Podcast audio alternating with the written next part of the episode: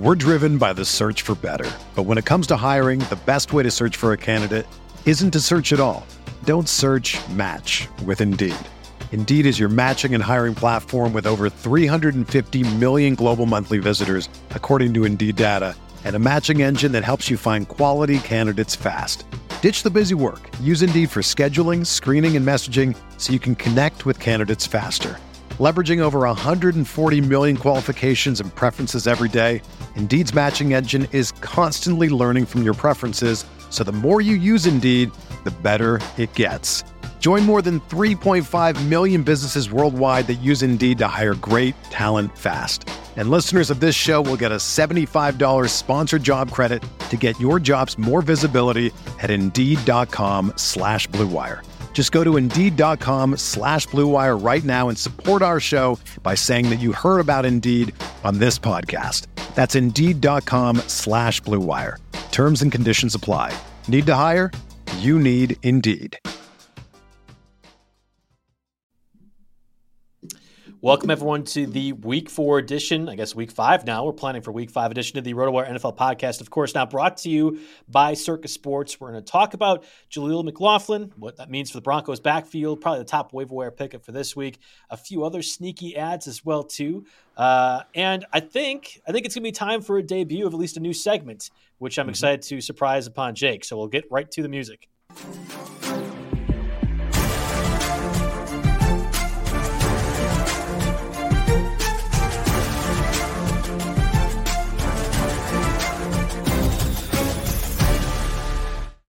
Again, welcome everyone to the uh, Tuesday edition of the RotoWire NFL podcast brought to you by Circa Sports. I'm Joe Bartel. You can follow me on Twitter at JB Fantasy Sports. You can follow Jake at Roto Jake. This is our, our final week with Jake. Then you're going to be gone for your Vegas trip next week. Uh, Packers yeah. Raiders play Monday night. Mm-hmm. So I mean, don't say final week with Jake. I right, am coming back. You can't get rid of me that easily. You know, we're we're, we're going to make it. I'm just going to be uh, you know, I'm just going to be in the desert week. for a lot for an extended weekend in the desert here. We'll see. Uh, you know, we'll see what kind of toll that takes on my health, but. Um, but overall, ready to go see the Packers on Monday Night Football. Ready to go see the Brewers in the playoffs today. Right yeah, after the show. That's nice, why we're doing uh, it an hour early today. You have the nice Brewers attire. You will be attending, uh, hopefully, a playoff win for the Brewers. They take on the Diamondbacks tonight. Mm-hmm. Not, to, uh, not to jinx it, but they haven't lost a playoff game that I've been there ever, and I think I've been to four or five. So no, that's that's not bad at all. Yeah, I mean, so I would prefer talking about Brewers and Packers because what occurred Monday night was yes. yet another stinker of a football game. Yes, I understand Andrew Thomas didn't play for the Giants. Saquon Barkley wasn't out there with his high ankle, not high ankle sprain.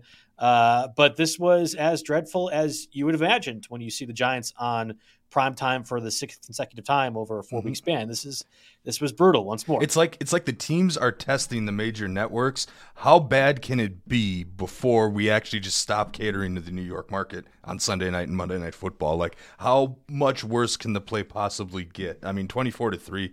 It was never I mean, you say it was never really close throughout. The Giants actually looked good on the opening drive. They ran some very successful run plays.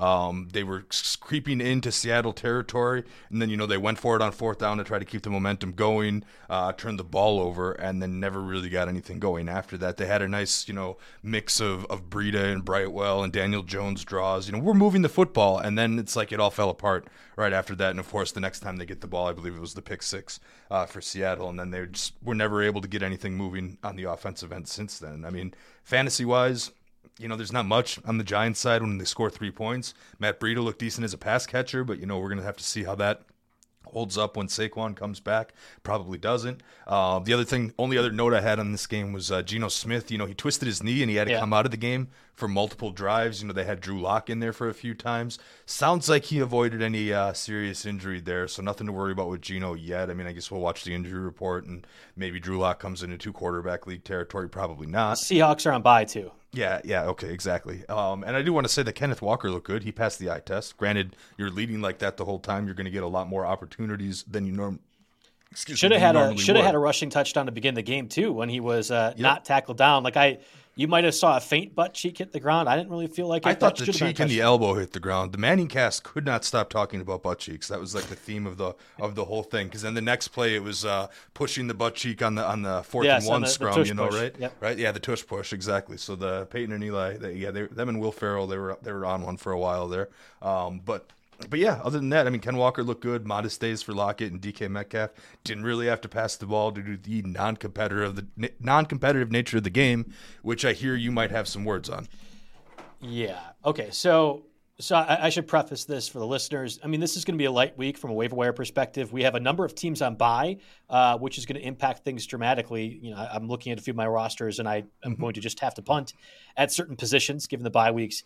But there really wasn't a lot of hot waiver wire topics or, or players mm-hmm. to pick up. Jaleel McLaughlin. Yeah. Now, don't get it, don't get us wrong. There are still some there are still some candidates that can definitely help your team, but there's no Jerome Ford type hot ticket Right, right. And we've had a few of those over the past couple weeks. You know, Kyren Williams is going to be a waiver wire darling. I feel like we're going to do the podcast at the end of the year. He's clearly going to be the top. Like the, there aren't those level of people. I, I love Michael mm-hmm. Wilson. I have been touting him a little bit on a few of the broadcasts Absolutely. Before the, before the season started.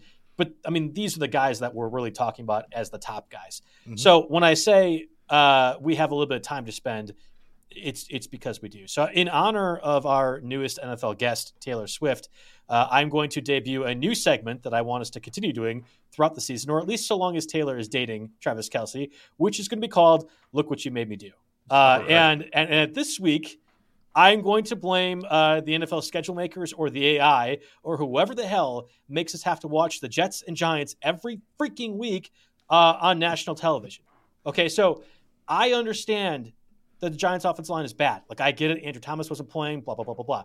Let's stop making excuses for really crappy quarterback play, Jake. We did this for Zach Wilson. We did it for like a year. We're doing it for Mac Jones right now. Oh, he doesn't have a lot of weapons. Like, oh, their offensive line is banged up. We're doing it right now for Daniel Jones, and he sucks, and he's older than them. I don't want to hear about this offensive line crap. I don't hear about for Anthony Richardson when Ryan Kelly isn't playing and they're missing the left tackle as well too. Ryan Kelly, Pro Bowl center by the way, we don't we don't hear about for CJ Stroud, who looks great for a Texans team that didn't have weapons entering the season and as a four, rookie, he made weapons. And four of their projected starting offensive linemen, none of that. I, don't talk to me about weapons or lack thereof. I guarantee you, the dummies who were saying the Giants don't have weapons today after Monday's game were all up in arms about how great Darren Waller is going to be. And Parris Campbell looks so good. Jalin Hyatt can run straight. Oh, Daniel Jones got way more weapons. Look what they did last year. Baloney. Don't mm-hmm. talk to me about the weapons because you guys were all enamored with it. He's a bad quarterback. And I am so sick of watching bad quarterback play. Don't talk to me about offensive line. Don't talk to me about lack of weapons. It's a bad quarterback. Just put your thumb in your mouth, suck on it for the next two years while that crappy quarterback in his $40 million contract has to sit in your roster and stop talking about the Giants. And NFL, schedule makers, or AI, or whoever is making us watch Giants Jets, stop doing that. Stop it. I'm I'm done. I'm so done with Jets and Giants football for the rest of the season. And guess what? We do it again in two weeks again. Mm-hmm. I will tell you what the key for me to getting through Jets and Giants football. Uh, they don't they don't even sponsor us, but I was going to say Tito's handmade vodka is, is the key for me to get through that. Uh, so the offensive line thing. Well, what about Jordan Love though? I mean, on Thursday night we saw a pretty crappy lopsided game where Jordan Love did not look good. And you got to blame some of that on offensive line play, right? Because there's a stark contrast between having David Bakhtiari and Elgton Jenkins, you know, for the last couple weeks, or just Bakhtiari for week one, and the crap that they put out there on Thursday night, mm-hmm. uh, Thursday night football. There, I mean, yeah, I'm sure Love could have played better. He could have been helped out by the play calling, but the offensive line could have absolutely played better, and that you was reflected this, on there. Yeah, I'm I'm negative on Jordan Love too. Mm-hmm. I I have been negative ever since that final drive of the Falcons game where it felt like it was a rehash of his first start against the Chiefs a couple of years ago. All out blitz, whole whole time. Matt LaFleur, Jordan Love had no idea what to do, and they lost that game. Falcons, we have now seen, are pretenders. They are not a good football team. Packers should have won that one, and Jordan Love should have been able to know after four years of practice squad or whatever else in the NFL how to handle an all out blitz.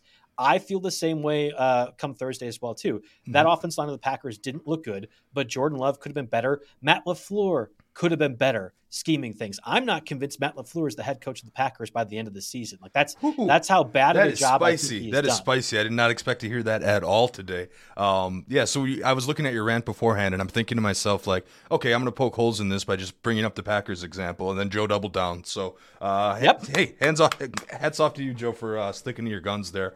Um, I do believe that you I'm still one to make excuses for occasional offensive line once in a while, but I see what you're getting at, especially when it mixes up with this terrible Monday and night, I'll, Sunday night football week I'll after week after for, week. Um, not not even like like Kenny Pickett's been there for a year. Like he's a little bit younger. Mm-hmm. He hasn't played a whole lot.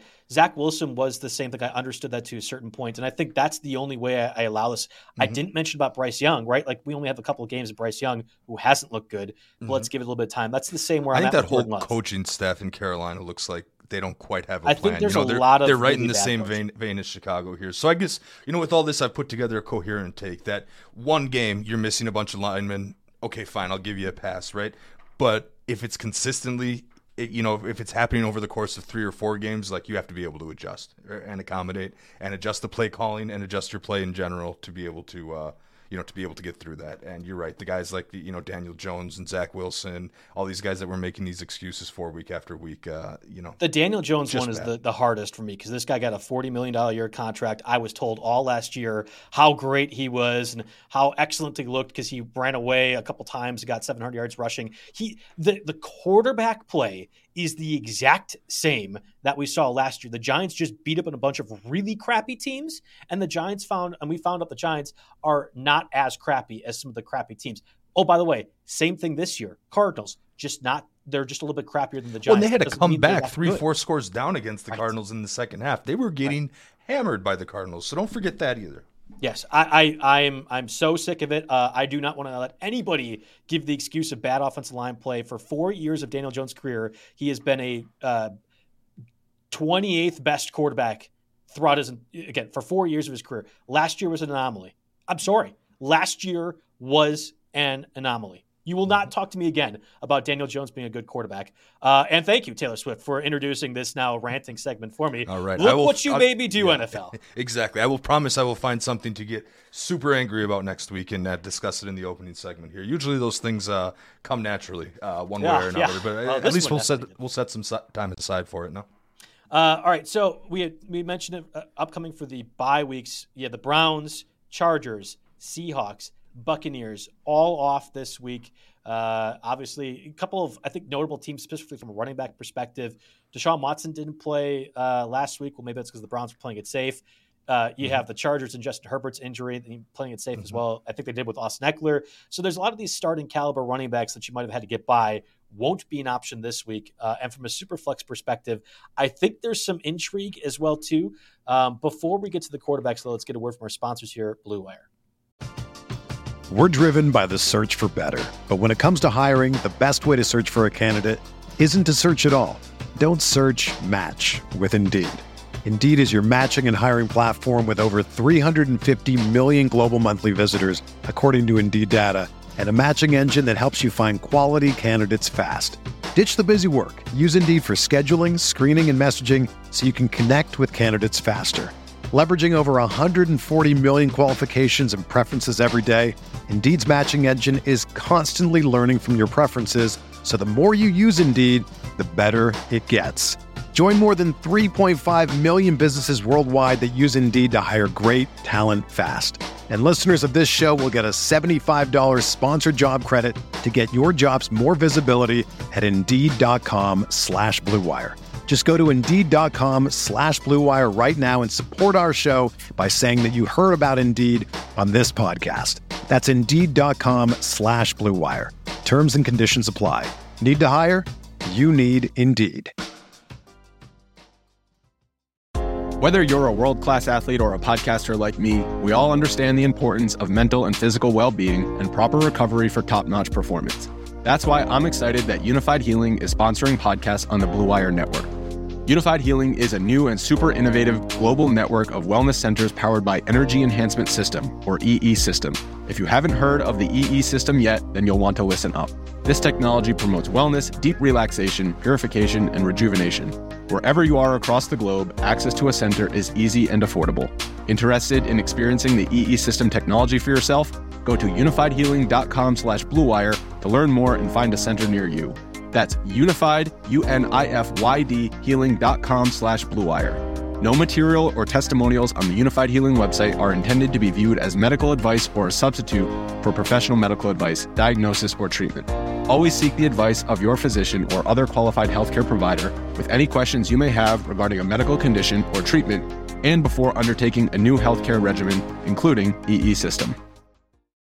When you need mealtime inspiration, it's worth shopping Kroger, where you'll find over 30,000 mouthwatering choices that excite your inner foodie. And no matter what tasty choice you make, you'll enjoy our everyday low prices, plus extra ways to save, like digital coupons worth over $600 each week. You can also save up to $1 off per gallon at the pump with fuel points. More savings and more inspiring flavors make shopping Kroger worth it every time. Kroger, fresh for everyone. Fuel restrictions apply. All right, we're back. And again, just to preface, when we're talking waiver wire pickups, we are shooting for players under 50% rostered on Yahoo formats. It's been the best way that we've more or less sorted through which guys are waiver wire eligible or ones we want to discuss. I understand in your Yep. deeper leagues, many of these players might not be available. and if Um, and if someone's keep in mind. close to our threshold, I might go ahead and peek on like ESPN or NFL.com or even Sleeper to see like uh you know to see because every once in a while you have an anomaly that sticks out, somebody that wasn't ranked as high in the preseason draft boards that the ownership percentage is, is affected by that. So uh, we'll peek around, but yeah, fifty percent is generally the threshold we're looking for here. Yeah, and I mentioned that because Stroud's at 47% rostered, especially in two QB leagues. He's he's long gone. He's looked fantastic. I'm all in.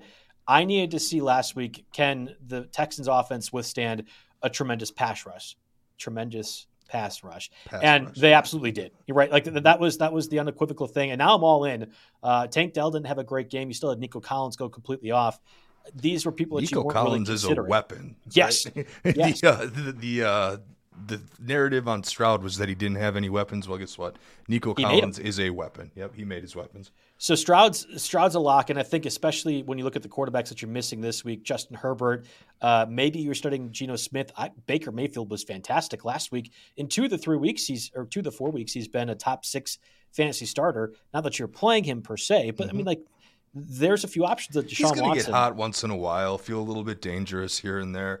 Um, I, I don't really trust someone like Baker overall, but uh, I'm just but saying Stroud, getting- Stroud would be a yeah. start uh, for at least two of these teams who had Watson and Justin Herbert. Yeah, no, absolutely. The other one's Sam Howell, uh, home game against the Bears. It is on Thursday night, though. Yeah, and that I- makes me a little anxious. I generally don't like the short week, the short turnaround. I do like that it's at home, and I do like that it's against the Bears because while uh, defense, I mean, the defense has been spotty. It hasn't necessarily been the entire problem, but Justin Fields probably had one of his better games as a passer overall last week and still managed to blow the league.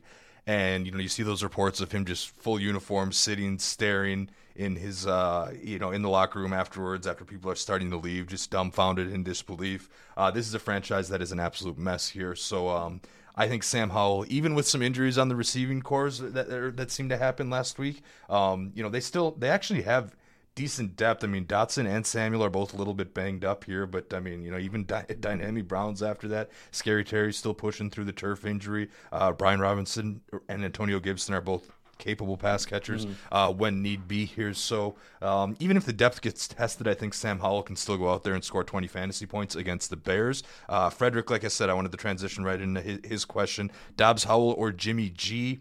So Um, Josh Dobbs, um, I think, boy, I don't, I forget who the Cardinals are going against. Howell, of course, against the Bears, and then Jimmy G, if he plays against the Packers Monday night. Yeah, Dobbs has been um, has been frisky at, at some point, at points in time. Um, I assume Jimmy G's gonna play against the Packers. He gets a home game, but I'm still I'm probably going Howell in this scenario.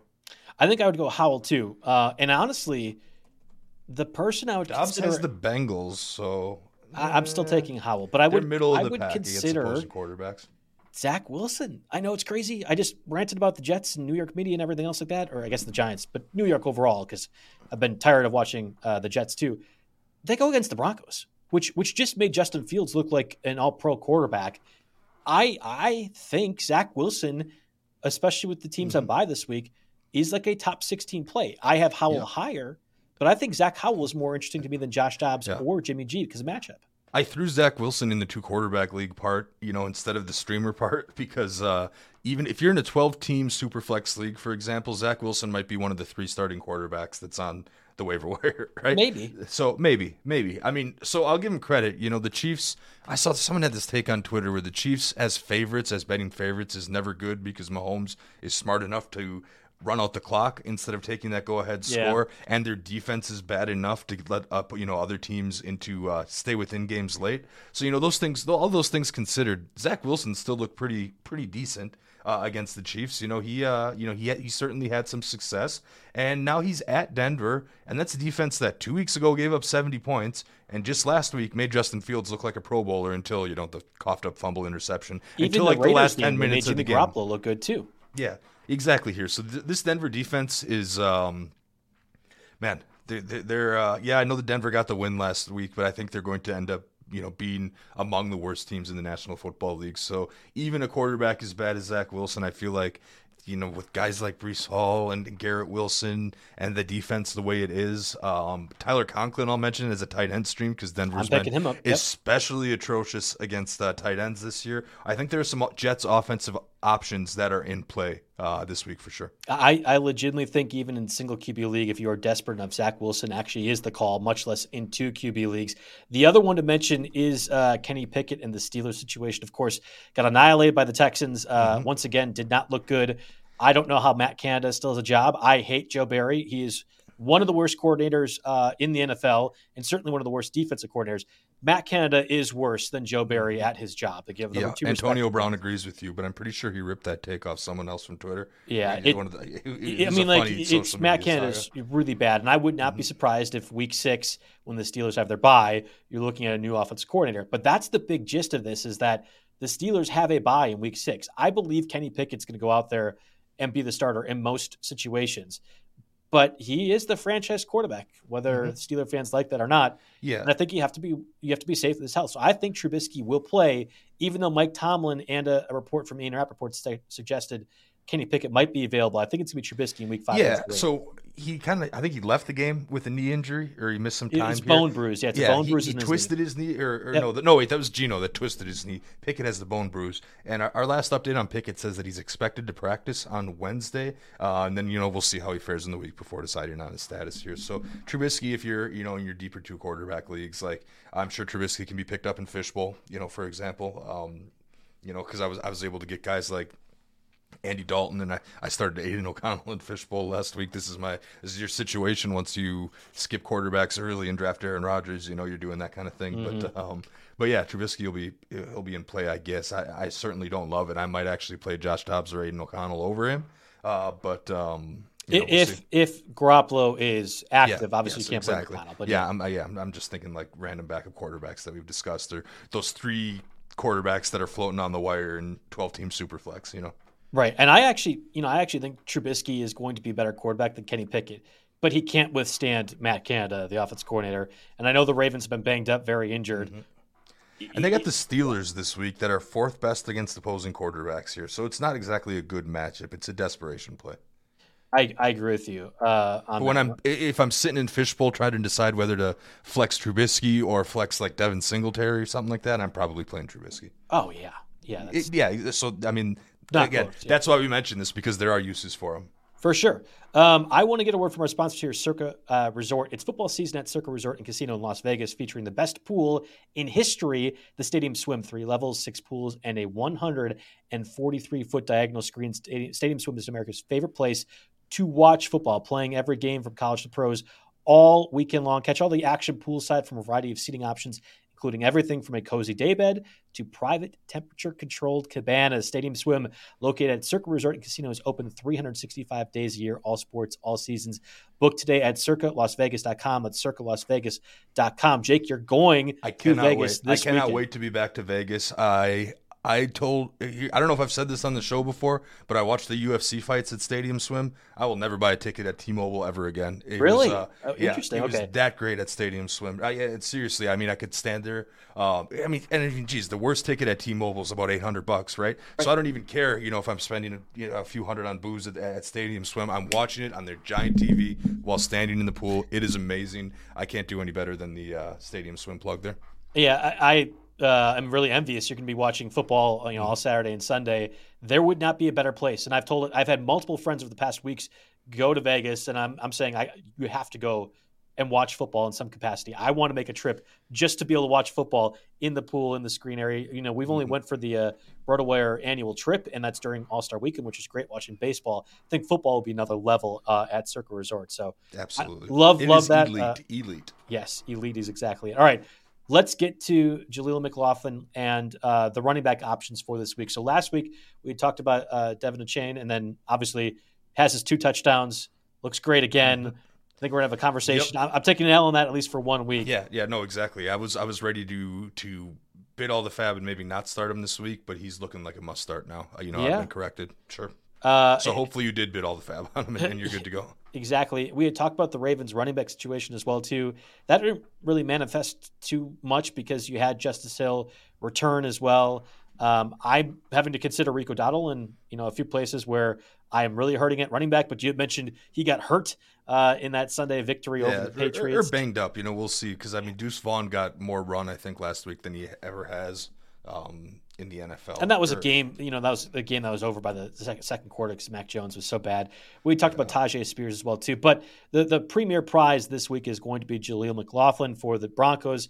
Uh, I have to put for the Broncos because even our tech wizard Harry Thompson didn't know who McLaughlin was before Sunday, uh, and obviously with Javonte Williams injured, mm-hmm. we all assumed it was going to be Samaje Perine that was going to be a factor. Perine did play, but it was McLaughlin that looked far more explosive. I'm a little bit concerned at 187 pounds that you wouldn't assume McLaughlin is a three down guy, and mm-hmm. Javonte Williams might return this week. But you could do a lot worse, and I think there has to be some bench consideration for McLaughlin, regardless. Yeah, yeah, absolutely. I mean, McLaughlin leads the discussion because he's widely available, only 3% owned in Yahoo leagues here. Uh, he has the Jets this week, which, you know, out of all the problems the Jets have, defense hasn't typically been it. So that's a tough matchup. But then he's at Kansas City and versus Green Bay. Um, but again, he, Javonte Williams probably comes back by then. This is very much a short term ad, assuming Javonte Williams sits with the hip injury here. Uh, just backtracking to last week against the Bears, which of course is uh, you know one of the friendlier matchups I suppose you're going to get. Uh, you you know we assume Perine's RB two on the depth chart. He was out out on 46% of snaps carried the ball six times for 12 yards, two catches on two targets for 23 yards receiving. McLaughlin, meanwhile, 33% of snaps, seven carries for 72 yards, caught all three of his targets for 32 yards and a touchdown receiving. So just to get the box score and the snap count distribution there here, um, you know, we'll see what happens with Javonte Williams. But as long as Javonte doesn't play, um, you know, McLaughlin is very startable in just about any format, 12 teams or beyond. And, um, you know, he could maybe, I mean, realistically, he could overtake Perine for this presumed RB2 role when Javonte Williams comes back around. Yeah, exactly. Uh, and, and I think explosive players, kind of the theme. The Broncos defense looks, you know, awful, but they still have some offense that is uh, more or less churning out production. And you're going to talk about this a little bit later. I think it's worth mentioning with the Broncos now. There could be a point in the Sean Payton tenure, especially if the season continues to go the way it has, that the Broncos are just trading away assets whether whether that be Courtland Sutton, Jerry Jeudy, whatever else. I don't know what you're getting for Javonte Williams, but I could see the Broncos wanting to get ahead of the oh, what do we do with this fifth year option and just moving him. In which case, Perine, who Payton signed away, and McLaughlin have even more value. I mean, that's that's what you do have to consider now at week five. Is some of these teams that just look dreadful. There's no way they're going to be competitive. What could they do at the trade deadline, which has gotten more and more action over recent years? Mm-hmm.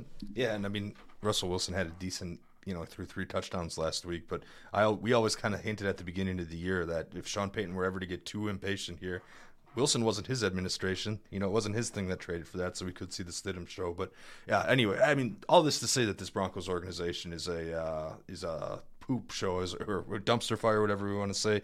Kind of keep it somewhat clean for the uh, for the family friendly podcast audience. There, it's a rough team. There are a couple decent matchups ahead. Um, in a thin week for waiver wires with buys getting going. Um, you know, honestly, the the teams on buy uh, doesn't affect running backs a ton. I mean, Ke'Shawn no, no, Vaughn and Ken does, Walker, but Ekeler, you were already finding replacements for. Chubb, you were already finding replacements for. You know, Jerome Ford. So yeah, there. I guess there are some, but you know, it's going to get worse for running backs. Uh, you know, moving forward. But again, there's going to be a lot of teams that need to find a running back. You mentioned one of your situations when we were talking off air. You know, Jaleel McLaughlin.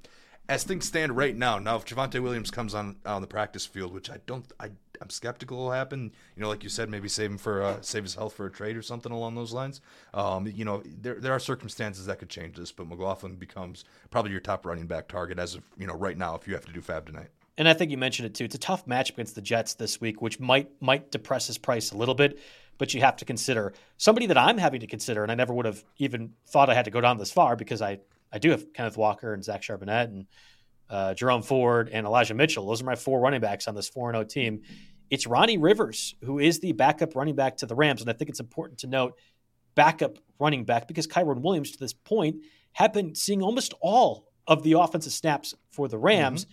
This week, down from 73%. Uh, Rivers got 27% of that.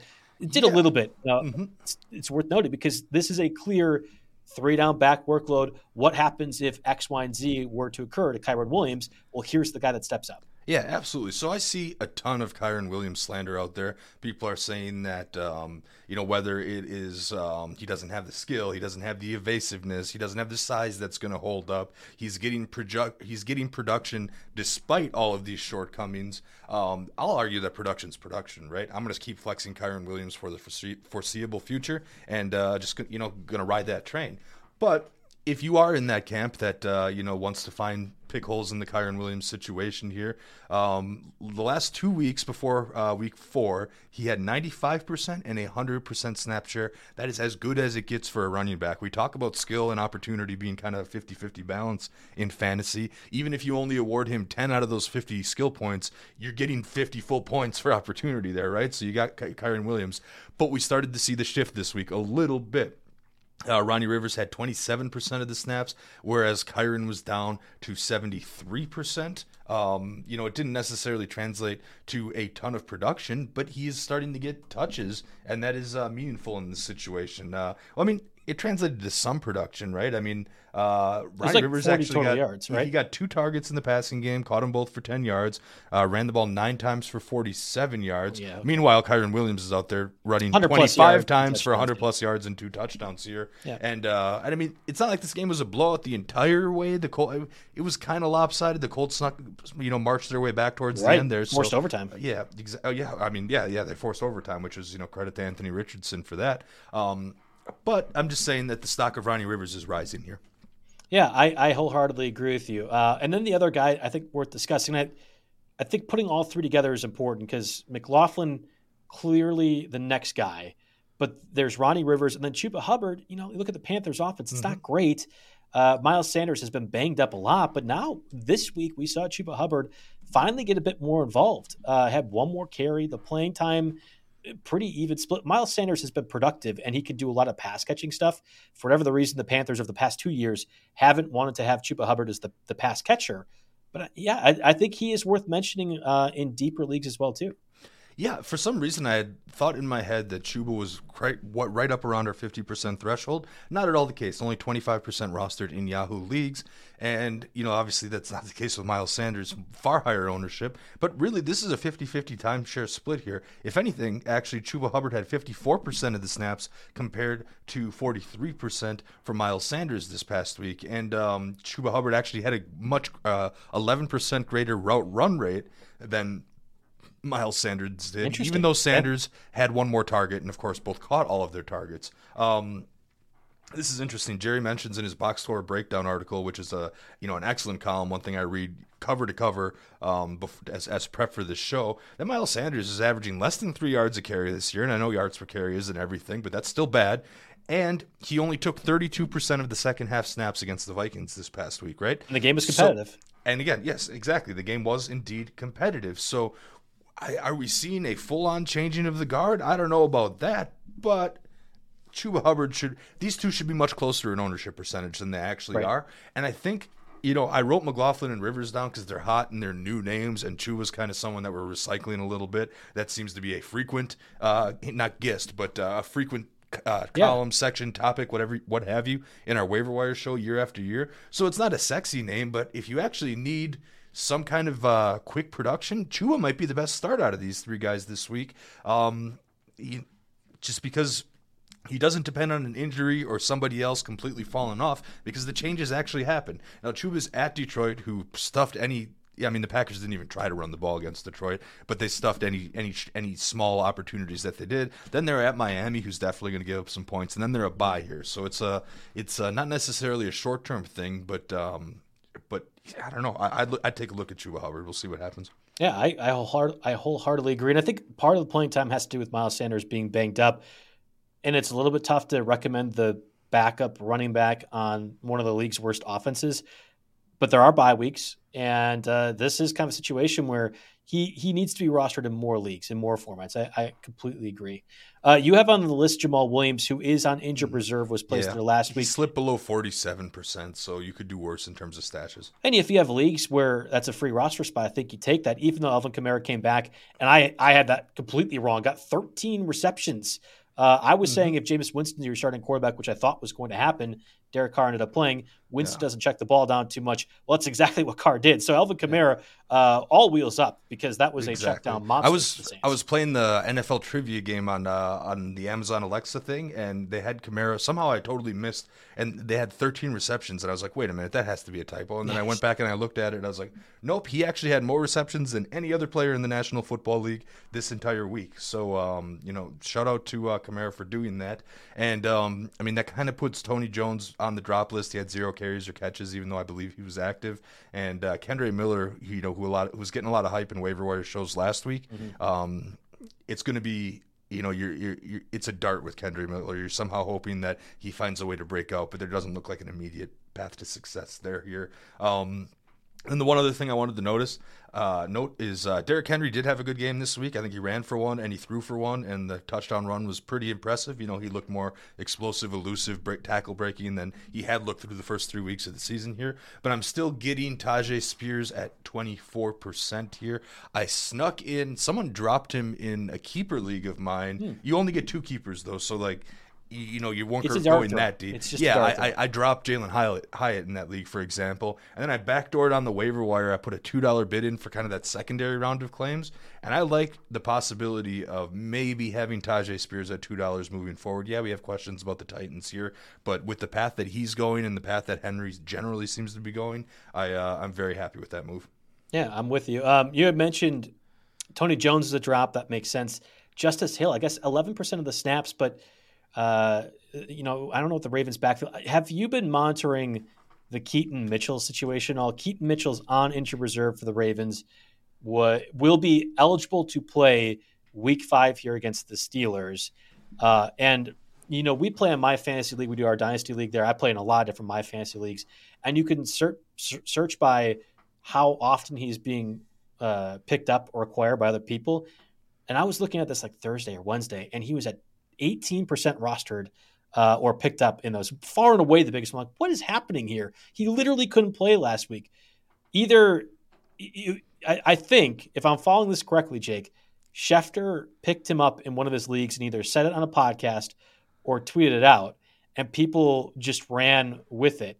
And it mm-hmm. felt a lot like when Reddit said Will Levis was going to pick number one overall, and his odds went from like plus 10,000 to plus 400 or whatever it was for that one day. Mm-hmm. Uh, Keaton Mitchell's actually something I talked about on the Friday show with Mario Puig.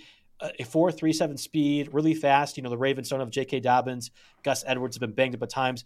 Like they're like Mitchell is not nothing. Mm-hmm but I'm not I'm not getting into that at all. So I wouldn't be surprised yeah. if if Schefter just knows something, kind of like how he did mm-hmm. Ronnie Rivers last year for the Rams.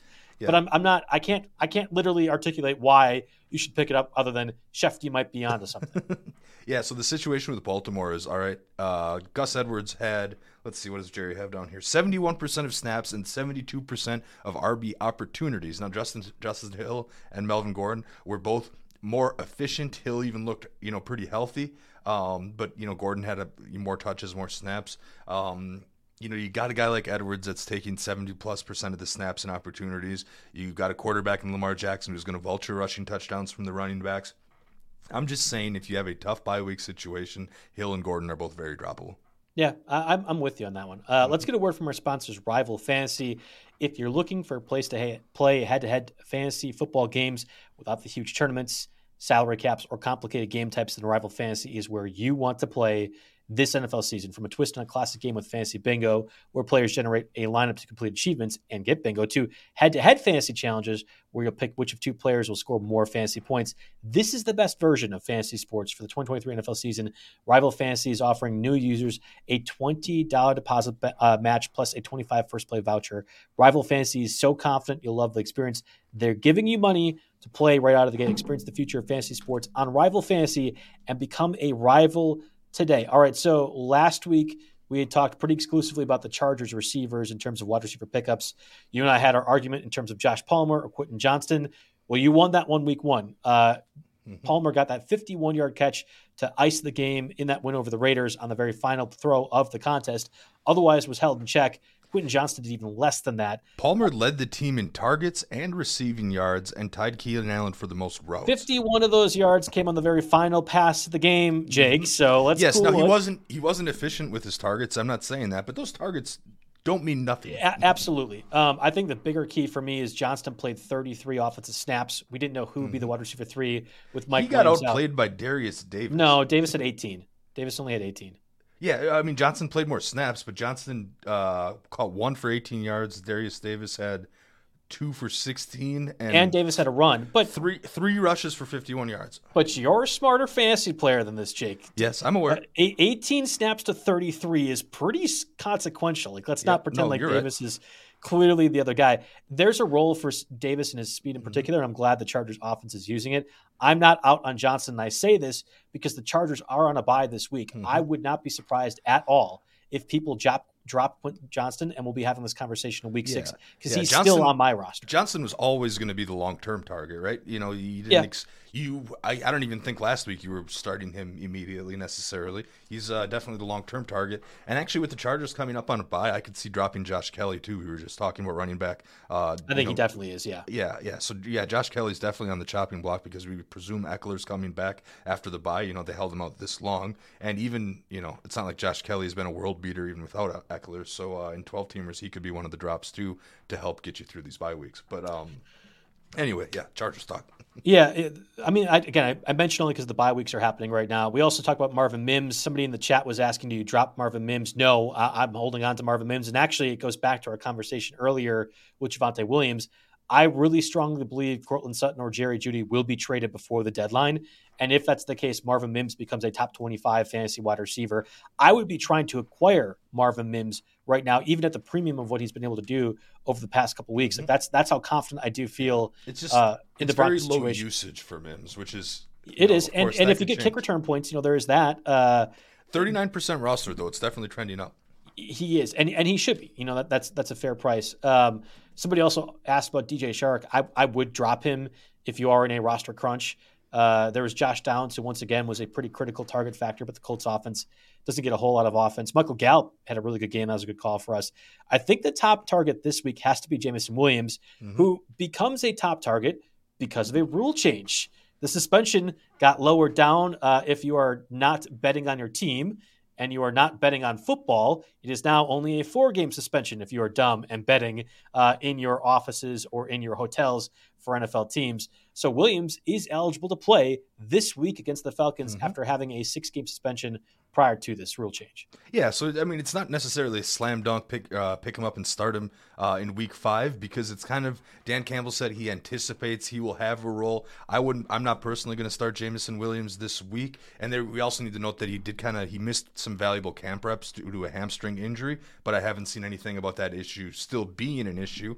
Um, so you probably you pick him up and probably don't start him right away in week five, but he eventually passes Josh Reynolds, Kalif Raymond, Marvin Jones, whatever for the wide receiver two role, and uh, I think he's a big play threat, and I think he could be absolutely a fantasy difference maker down the stretch here. I only got one share of Jameson Williams, but it was in a 16 team league. Uh, that only starts two wide receivers. So you know, eh, but you know, I'm gonna and I have Chris Godwin on a bye this week, and mm. I had hmm. Godwin and DeAndre Hopkins, who hasn't been you know doing anything too crazy here. Um, so I'm very very pleased with uh, with that share that I have. But 32% of leagues, you know, I can't believe that all these people picked him up to stash him, and then he mu- they must have just been faced with a tough roster crunch and ended up dropping him. Uh, because and, and now we get this good news. I mean, you can't anticipate this good news, but 32% is far too low. You could make a case unless you need a roster spot to start this week um, you know, then some of the running backs we discussed, you know, might come into play here, or the next receiver would, would come into play. But if you're just trying to get rid of that last bench spot and make your roster better without needing to have a start this week, there's no question that Jameson Williams is the top overall pickup. Yeah, the only league I have Jameson Williams in, I guess I have him in a different dynasty league, but I, I picked him up in stake league, and it was actually our Brilliant. conversation last week when we were talking about let's let's play around the edges of our roster, you know, make sure every single roster space makes sense. I had some scrub. Uh, it was Tony Jones. I, I couldn't get any of the guys we discussed in last week's podcast, Josh Palmer's, whatever else. Mm-hmm. Uh, and I had Tony Jones sitting there, and I'm like, I need to get rid of him for something. I picked up Jameson Williams on Friday. Of course, the news comes out either Saturday or Sunday that suspension's lifted or different. And I have now an asset in, in a 14 team stake league uh, like we play. And, you know, I think that's that's a really important factor, and it, and it literally mm-hmm. came to play because of our conversation. I'm I'm not going to be playing Jameson Williams. I think anytime soon. I have a pretty good receiver group, but somebody might, uh, and, even getting like a scrub running back or tight end, or you know, like a the Jake Fergusons of the world. You could probably trade a Jameson Williams for, and I think that's that an asset is important in that instance. So mm-hmm. just whatever it is, whether it's our recommendations, other podcasts, play with the margins of your roster. The Tony Jones of the world have to be cut and you might stumble into something that might end up being uh, really beneficiary for your team. So Jameson Williams is one. Then there's Tyler Boyd, who becomes more of a factor now that Tee Higgins has the fractured rib, maybe plays, maybe doesn't. The Bengals are against the Cardinals, and the Cardinals defense has not been very good this year. Mm-hmm. I understand Joe Burrow hasn't been very good. Uh, I thought it was a smash spot for him against the Titans. Sorry to whoever I said need to play Joe Burrow last week. It was a lot of people. I failed you. Uh, but I think the Bengals Something's are going right to get better. I, yeah. I, they have to. They have to get better. Mm-hmm. Yeah, no, absolutely. And whether it's Burrow or not, if Tee Higgins doesn't play due to this rib fracture, Tyler Boyd is immediately in play because Tyler Boyd was kind of not quite equivalent to the Josh Palmer scenario, but he was the wide receiver three, essentially, you know, probably closer to a wide receiver three than Palmer was before the injury. Now you have Tee Higgins fractured a rib. I guess apparently he's not ruling himself out. I don't know what happens when you break a rib, and uh, I guess I guess they're all probably a little different. You can wear those. Uh, I've seen quarterbacks wear the rib big thick protect- protectors. Um, you know, we'll see. I, I, I still don't think Tee Higgins has been the same since the Damar Hamlin situation. I don't know if there's a there's a mental thing there, but uh, I, don't, I don't think he has the same drive to go hit someone. Anyway, that's that's the side that's the side um that, you know that's a side thing tangent here. But Tyler Boyd already has 24 targets over the last three weeks, right? So he was a factor to begin with. Um, and he's only rostered in 37% of leagues. Obviously, that's going to get far over our threshold. But if you need to start a wide receiver this week,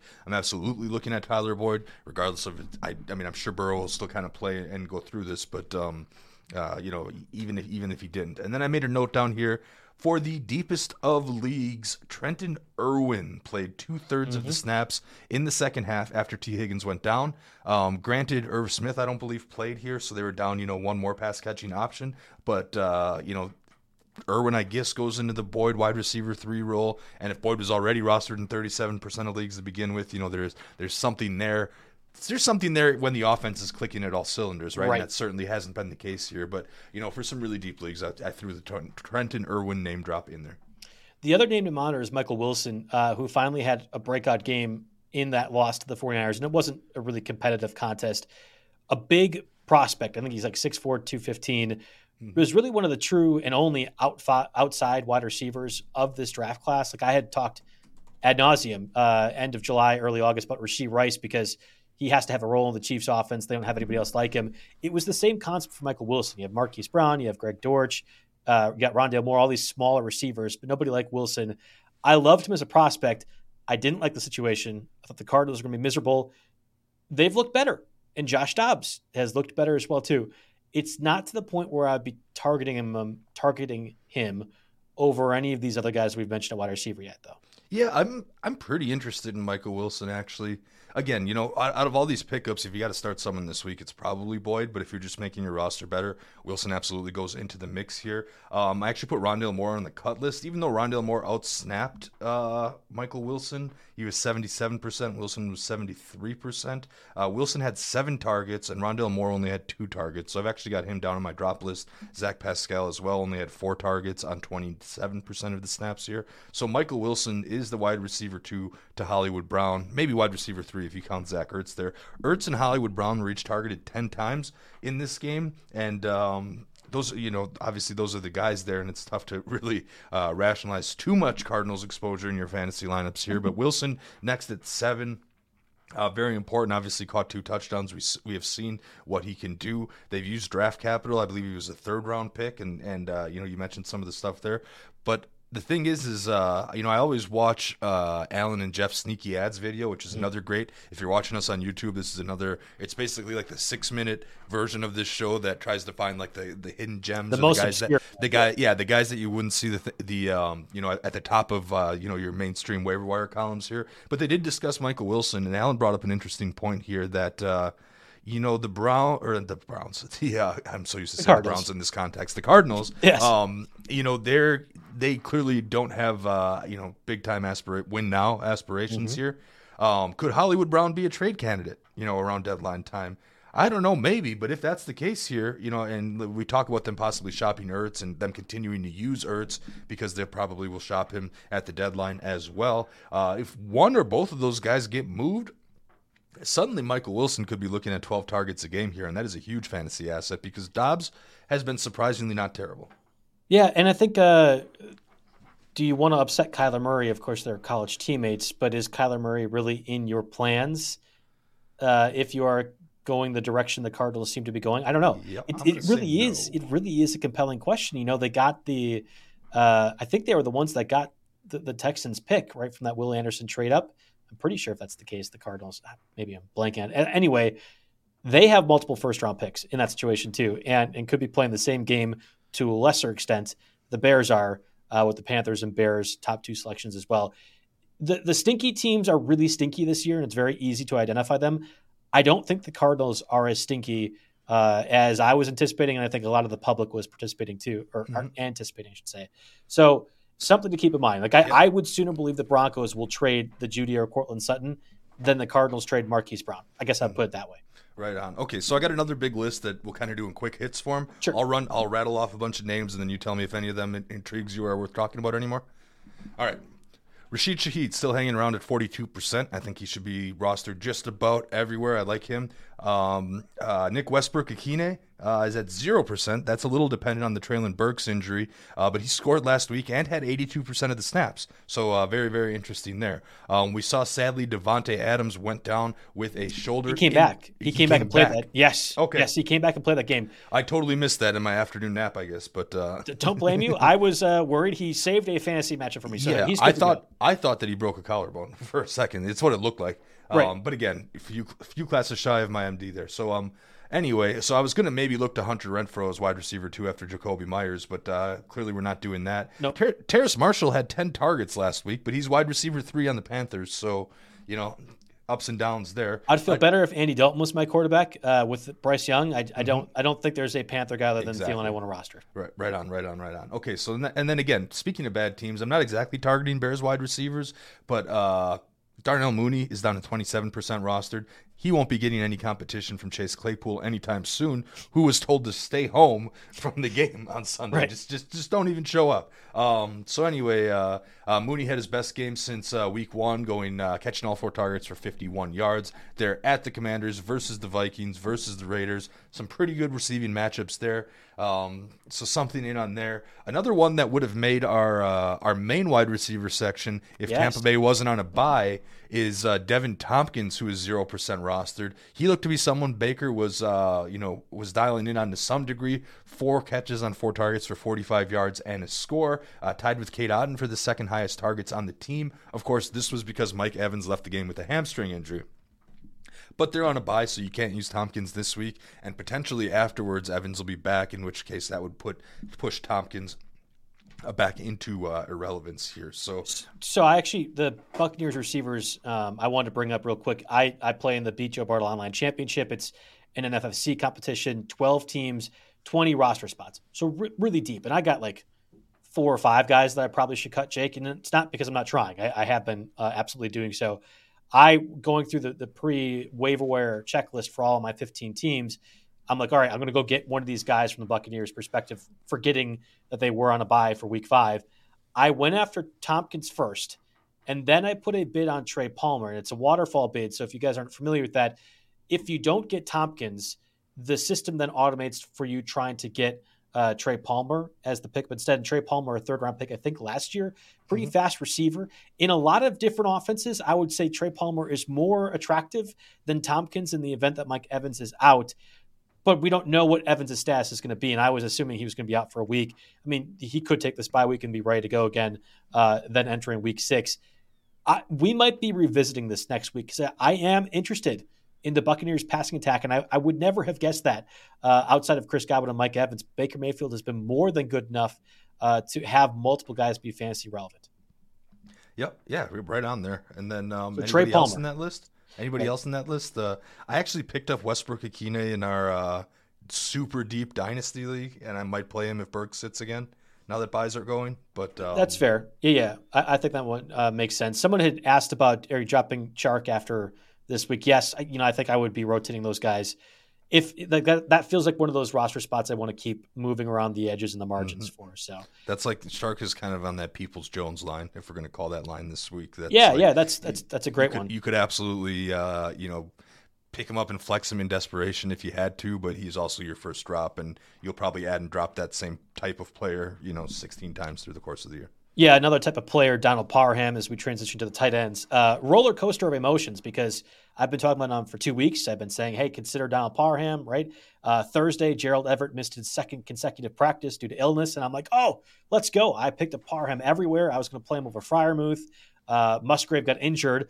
But if Musgrave in that Thursday game had, had been healthy or whatever else, I would have played Parham over him too, assuming mm-hmm. Everett's out. Well, no, Everett's actually uh, healthy. And then Parham, I think, fractures his wrist uh, within the first yeah, quarter. They're the calling game. it a wrist, wrist sprain right now, wrist, but the yeah, way he was okay, whatever. It, yeah, I, I, I, story of Parham's career. Yeah, after Njoku burned his hands and face in some kind yes. of accident, I ended up picking up Parham and starting him. But then Njoku goes out there, plays, and gets me ten fantasy points anyway. Yep. So Parham's going back to my drop list this week, and I'm looking at guys. Uh, you know, the league where I'm picking Njoku and Parham, it's clearly a very, very deep league here, right? So I'm looking first to Ferguson again because yep. he's just passed our threshold at 53%, but caught all seven targets last week for 77 yards. He is getting into top 10 tight end territory, if not there already, after a string of successful weeks. He's definitely out there. Um, Otherwise, guys that aren't quite, I mean, okay, so Cole Kmet, I have to write down after scoring twice, catching seven of nine targets for 85 yards. Granted, it was against one of the worst teams in the league overall in Denver, and a team that's also tied for the second worst in the league against tight ends here. So, but Kmet is still somewhat interesting at 54%. Then we start to get into some deeper dives. Um, Jonnu Smith had more targets than Kyle Pitts in the last three games. Um, I don't know what that means. I'm very close to moving Pitts to my drop list, but I still can't quite pull the trigger. Uh, so we're leaving that around there for for now. And then there are a couple of sneakier ones that we wanted to talk about. Darnell Washington is one of them. He's a Love rookie third one. round pick. Uh, Pat Freiermuth is set to miss multiple games with a hamstring injury. Washington got a little bit of a run late, a little bit of run late. Um, I have him in our dynasty league. I don't. I still don't know if I'm going to start him there. But if you're looking for a dart to throw, uh, Washington should see after being used very, very sparingly in the first couple of weeks, he should see some more work here during the time that Freiermuth misses. Yeah, and the other one's Tyler Conklin, uh, who we mentioned on the the sneaky waiver uh, podcast or video quick hits with Jeff and uh, Alan. And I, you know, Conklin going into the Broncos defense very bad, you know, very bad defense, but also really bad against tight ends specifically. So Darnell Washington and Tyler Conklin, I think not only are, are pickups in deeper leagues, but are flex plays. Like you, you could, especially with these four teams on a bye, very realistically say, I'm going to get eight points out of Tyler Conklin. I might get five or six out of Darnell Washington. I'm going to play them obviously over Freiermuth, who's injured, but I would play them over Kyle Pitts at this point. Mm-hmm. I would play them over Juwan Johnson, obviously, the Dawson Knoxes of the world. We are going over this before the show. There's probably five tight ends you want Kelce, Hockenson, uh, Mark Andrews. I think you're still playing Dallas Goedert. Uh, Sam LaPorta is absolutely on my list. Mm-hmm. Uh, I'm, I'm, playing Kid, Sam LaPorta Kittle's everywhere. I think I might play Tyler Conklin or uh, Tyler Conklin or something like that over Kittle, or also, at least I'd be trying to play Kittle or try. Evan try. Engram has been sneaky consistent yes, too. That's He's not, not quite on that tier, but I'm definitely playing him over these guys. Now, if anyone There's from the Vintage maybe, League is listening, I'm definitely cutting Parham, and I need to start somebody with Njoku on a bye. So it's uh, Conklin and Washington. I might even put waiver claims in for them. There's maybe six teams right now that can confidently never really look at tight end stuff. The other six, if you're in 12 team league or even deeper, should be shuttling through all these tight ends. And I think Darnell Washington and Tyler Conklin are not just pickups, but also plays this week. That's how confident I feel uh, in terms of their fantasy value. So I love that Darnell Washington call. I love the Tyler Conklin one too. I'm picking mm-hmm. up Jonnu Smith in a lot of areas too. I, am not cutting Kyle Pitts. I'm just going to keep crying and watching him on the bench. Yep. But Jonnu Smith is playing over Kyle Pitts in my mm-hmm. fantasy lineups in the event that I have yeah. both. And our darling Luke Musgrave has to clear concussion protocol this week. So yes. I was I started uh, Musgrave over uh, over Pitts in a whole bunch of leagues. I started Musgrave Musgrave way too many spots. I had some weird irrational. That ended up being not Thursday too bad night. of a play because Pitts only got like three points. Yeah, but Musgrave uh, got all of 0.6 points. So I know. No, I mean it wasn't great. but um, but but uh, so anyway, yeah, your cuts. Pat Freiermuth goes. Juwan Johnson's dealing with a calf injury. He can go. Dawson Knox is seeing his usage continuously decline. He can go. Parham, you know, assuming if the sprain ever turns into a break at any point, he can go. And Pitts is right there hanging on the edge. Yeah, uh, absolutely. Okay, let's talk defenses, and I'll queue up a few of the questions that we have mm-hmm. uh, waiting for us, Jake. All right, so I saw just about every single list that I looked at had one of these two teams at the top. It was the Commanders 26% versus the Chiefs on Thursday Night Football. That'll probably be one of the lower, or not versus the Chiefs, I'm sorry, versus the Bears. I saw CHI and I wanted to say Chiefs. Anyway, the Commanders 26% versus the Bears on Thursday Night Football. Short week, home game. Fields is going to throw the ball uh, in in silly, stupid places and maybe have a disastrous fumble at some point. So you're definitely looking to stream the Commanders. I've also seen the Lions only 12% rostered. They're at home against Carolina, so I'm I'm interested there. Um, I had the Packers on this list originally, assuming that there would be no Davante Adams and we'd have a chance of Aidan O'Connell. Um, that is no longer the case here, and of course that mixes in with the Packers hopefully getting Jaire Alexander back. Um, but now I'm thinking of dropping the Packers for the Commanders or the Lions this week, so that's very interesting. And then, listen, I know we talked about how bad the Denver defense is. Um, the entire uh, podcast, but they did make a big couple big plays against Fields last week, and they get Zach Wilson. I mean, I mean they get the Jets this week. So, um, so those are the defenses I'm looking to stream because, uh, I mean, let's get real here. Cleveland uh, absolutely was a um, was a defense that was rostered. I'm not so sure about the Chargers, Seahawks, and, and Tampa Bay, but there are going to be some managers out there that'll have to. Another one that you position. didn't mention that I've actually seen in four of my leagues as far as the Dolphins, who faced the Giants. Giants offense just gave the Seahawks 27 points, at least in some scoring systems that I was seeing, uh, 40 or more, and a few other ones too. I, I, will pick the Dolphins up ahead of every one of those. But yeah, there's there's a lot of different streaming options uh, out there this week. We have a few questions, Jake, here, uh, a lot pertaining to a few of these like round seven and later receivers and trying to turn them into something the Dwight Schrute trade up until you get the magic beans from Jim angle here. So yep. out of Aiyuk, Amon-Ra St. Brown, and Nico Collins, which one would you try to turn into a running back one? Right now, the running backs are Jahmyr Gibbs, uh, Jaylen Warren, and Kenneth Walker, of course, on bye, and Brian Robinson. So Walker and Robinson, you were able to start each and every week and probably have a good group, but you could do better, I think, with these – select mm-hmm. receivers and running backs. Yeah, I mean, I guess I'd first try to trade Nico because he hasn't, uh, you know, he, he, hasn't really shown it in other, you know, he's, he's been in the league for a number of years and sure. it's only starting to come on now. Um, but I think other fantasy managers are going to kind of recognize that same thing and maybe not buy their production. I think you'll be able to get more if you package Aiyuk, um, who is coming off a couple of solid games here, but we have to remember that this is a run first team and that Deebo Samuel has been very banged up. Um, clearly, his usage was very, very low uh, last week when they didn't really need it. So, um, I would, I think you can get more for Aiyuk, so I try to sell high with him. Um, Amon Ra is a wide receiver one first round pick, so I don't know why why you would want to move him in that uh, situation. So I would be willing to trade him. Uh, okay, why do you I, think? See, I love uh, I, I am a fan of Jameson Williams coming back, but I don't think he's necessarily going to take way too much from LaPorta or Amon Ra. I, I don't. I actually think the Lions' offense is totally fine. My my thought process was, you're not trading for McCaffrey with Amon Ra St. Brown and, and, Brian Robinson, but you're probably not too far off from some of these top running backs. Like, could you get Austin Ekeler uh, for Brian Robinson and Amon Ra St. Brown? And I don't think you're losing that much now, guaranteeing that you can start Nico Collins and Brandon Aiyuk. The, the play might be, let's say, hey, Aiyuk or even Nico Collins for Kyren Williams, uh, who would be a, a confident RB2 for most people. But this lineup in particular, I mean, is he playing over Brian Robinson and, and Kenneth Walker most weeks? Probably not. Uh, I would be trying to partner Gibbs and Amon-Ra St. Brown for whatever I possibly could get at the top end, the guys that I feel very confident in, the Christian McCaffreys, the Austin Ekelers of the world. Uh, that would be kind of my consideration. So somebody asks, would you pick up Romeo Doubs or Hollywood Brown? I have to imagine this is a four team, a four team league, but it's an interesting conversation because Romeo Doubs was an 11th round, 10th round pick. Hollywood Brown. I mean, higher, but not much higher. Uh, higher. Which one of those do you like more rest of the season? Um, did he specify standard PPR? I, I was uh, I think it's PPR. I um, if it's rest of season, I'm probably going Hollywood, but um, especially if it's PPR. But uh, Doubs is interesting for a short-term bye week start because, uh, like I said, if Luke Musgrave doesn't, uh, even though even though Christian Watson's back, if Luke Musgrave doesn't clear concussion protocol, it is very clear that Jordan Love loves Romeo Doubs in the red zone here. So I think Doubs has a uh, has a higher scoring chance. But who's going to catch more balls the rest of the season? Definitely Hollywood. Let's do this. Culver's board bet rest of season, so week five onward. Let's take out the bye weeks because uh, neither have had those. So we'll, we'll throw those out. It'll be fine. Romeo Doubs is going to outscore Marquise Brown.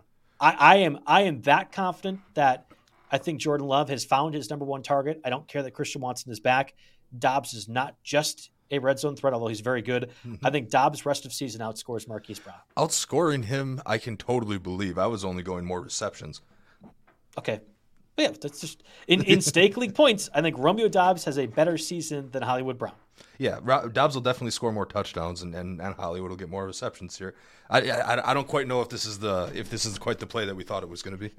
in full point PPR. I don't care. Whatever it is, I think Doubs is going to be the better player uh, rest of season. I liked this question. Uh, start two running backs, Isaiah Pacheco, uh, and I think the Chiefs are going uh, against a, a pretty good opponent. Man, I'm Pacheco's RB one, by the way. There's, uh, I don't think we question that anymore. Um, Absolutely, he's he's must start. He is, so. but the other ones are Alvin Kamara, who had 13 catches again last week, or De'Von Achane or. Mm-hmm. I can't give the name. Achane. Thank you, so. I'm, I'm, looking here, and um, obviously PPR is the it is full point PPR option yep. in this question here. It is full point PPR. Where, yes, where yep, it is full point. It's right oh, below. Oh, he yeah. puts okay. Yeah, I'm looking just up at the thing. Um, oh boy, let's see here. So the uh, the the uh, Dolphins played the Giants, who are 25th against opposing running backs in standard formats. And where am I getting the Saints from? Um, they're playing the Patriots. I, I would start Achane this week. Achane and uh, and Pacheco. I might go Pacheco and, and Kamara. Like I think the Achane thing against the Patriots defense looks a little bit different than what we've seen in past. But well, it's Achane against the Giants. And, oh, and Kamara yes, right. against Thank the you. Patriots. Thank so that's you. why I went Pacheco. Then Pacheco, I'm, I, I didn't even look up the matchup. He's the start, and then uh, the Achane matchup's a little better for me. Okay, uh, I'm right there with you on that one. So two more questions because you have Njoku in a few spots. Do you pick up Jonnu Smith? Don't I don't care about Logan uh, Logan Thomas. Jonnu Smith, or uh, do you have Njoku rest of the season? So you have to pick up Jonnu Smith to drop Njoku? Do you, do you want to drop Njoku? Um, I, I would be I, fine with it. I am not doing that. I don't think for either of those guys, but I could see this question coming up because you need to start someone during the bye. And Njoku's in the bye. Yeah, and if you have to, then sure, go for it because you can probably pick Njoku back up after the bye, unless you know it might have, it might cost you a couple FAAB dollars. But um, you know, yes, if you have to, but if you, I mean, if you've got one of the six tight ends that we that we started out talking about, uh, you keep those guys. Uh, there's no reason to just make that move for your secondary tight end. I'd hang on to Njoku. I like final him. final two questions here. So, do you trade Derrick Henry for Cooper Kupp or Puka Nacua? I'm not worried about Nacua when Kupp comes back, and I would sooner assume both guys are going to be fine. Like I, I don't think there's a scenario where Nacua becomes just not fantasy relevant at all, and I think Cooper Kupp is still mm-hmm. going to have plenty of fantasy value. So I would trade Henry for Kupp. I guess not Nacua, but I'm not. I'm not not trading Henry if that makes sense. So McCaffrey and Henry are two amazing backs, and there has been a little bit of injury history, right? I think I'd stand pat and keep them both. Unless you okay. really need a wide receiver, I'd love trotting out McCaffrey and Henry. I don't know how you end up with both of those backs uh, is a little bit beyond me, but yeah, Henry could have fallen to the very back end of the second, or or McCaffrey goes like one four because people were really worried about his health. I mean, it's not it's not that crazy, guys. Final question: Puka Nacua again with Cooper Kupp possibly coming back here in Week Five, uh, or De'Von Achane. I'm rolling. Uh, I'm rolling with Puka. Um, I am too. Um, because uh, the Eagles are 27th against opposing receivers in standard formats. Um, I think that the Eagles will score a lot of points. Over under was at 50 something yeah, for that game. Like the Eagles are going to score a lot of points, and the Rams are going to have to pe- keep up. So I think uh, you said full PPR. I'm seeing double digit catches for Nacua again this week, so I'm rolling Puka. All right. All right. That is it for us on the week five edition of the RotoWire NFL podcast. Again, next week, Jake will be back, hopefully celebrating uh, the Packers' victory on a plane ride home. I'll have a special guest coming in. We are likely going to have another Taylor Swift. Uh, segment of sorts. We'll have to figure out what you're going to rant about in weeks to come, Jake. But I'm glad I could get this New York media, the New York bias, Daniel Jones thing a little bit off my chest. I promise there'll be more of that, though, to come. Thanks, everyone, for listening. And again, best of luck to your fantasy labs and the Brewers, hopefully, in a playoff victory today. Everyone is talking about magnesium. It's all you hear about. But why? What do we know about magnesium? Well, magnesium is the number one mineral that 75% of Americans are deficient in. If you are a woman over 35, magnesium will help you rediscover balance, energy, and vitality. Magnesium supports more than 300 enzymatic reactions in your body, including those involved in hormonal balance. From functional medicine doctors to mental well being and female hormone experts, we all know that magnesium is the one mineral to improve all aspects of well being and health. But which one? Magnesium Breakthrough from Bioptimizers, the trusted choice recommended by leading experts with seven best absorbed forms of magnesium to ensure your body receives the support it needs for overall well being. Go to bioptimizers.com slash balance today and use code BALANCE10 for 10% off. Support your journey to wellness at B-I-O-P-T-I-M-I-Z-E-R-S dot com forward slash balance. Magnesium Breakthrough from Bioptimizers, your foundation to optimal health and vitality.